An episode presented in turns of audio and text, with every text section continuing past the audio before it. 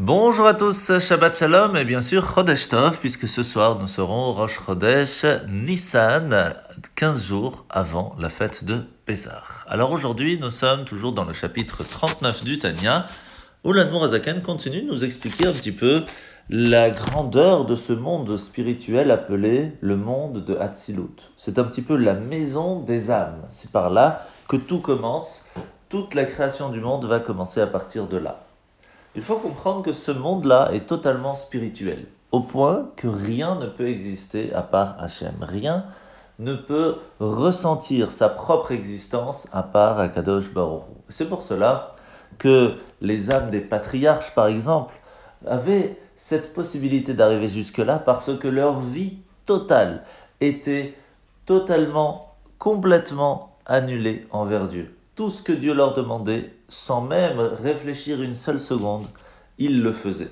Et c'est pour cela que ce sont nos patriarches, parce qu'ils avaient pas seulement un amour et une crainte, mais une annulation devant Dieu qui est extraordinaire. De la même façon, nous aussi aujourd'hui, nous savons que le monde a été créé à partir de rien.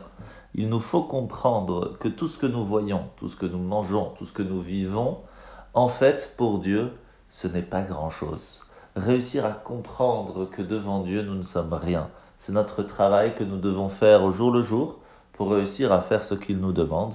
C'est une des parties, une des étapes importantes de la vie.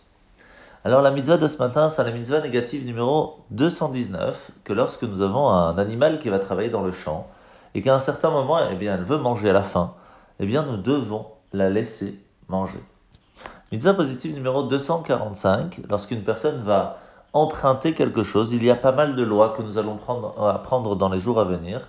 Une base, par exemple, que lorsqu'on demande et qu'on précise la raison de notre emprunt, par exemple, euh, j'aurais besoin de ce stylo pour, euh, pour euh, faire mes devoirs, eh bien, je ne peux pas l'utiliser pour autre chose. Alors, la paracha de la semaine, nous sommes parachat Tazria. À la fin de la paracha, nous voyons que si une tache blanche allait venir sur la maison, sur euh, un vêtement ou sur la personne elle-même, quoi qu'il se passe, il faut appeler le Cohen, le prêtre, qui lui va vérifier si oui ou non la personne est pure ou pas.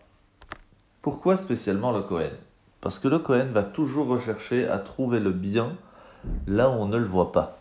Toujours avoir le bien chez les gens. Ce qui fait que la première chose qu'il va faire, c'est toujours essayer de trouver une solution pour rendre la personne pure.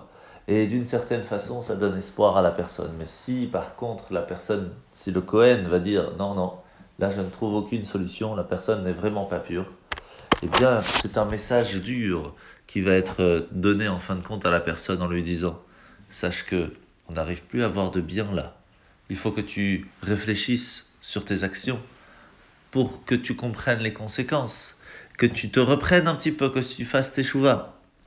Et rien que d'entendre ça, ça devrait normalement bouleverser la personne pour qu'elle puisse prendre sur elle, prendre de bonnes résolutions et très rapidement, après une quarantaine de sept jours, redevenir pure et revenir dans sa maison. Bonne journée à tous et Shabbat Shalom.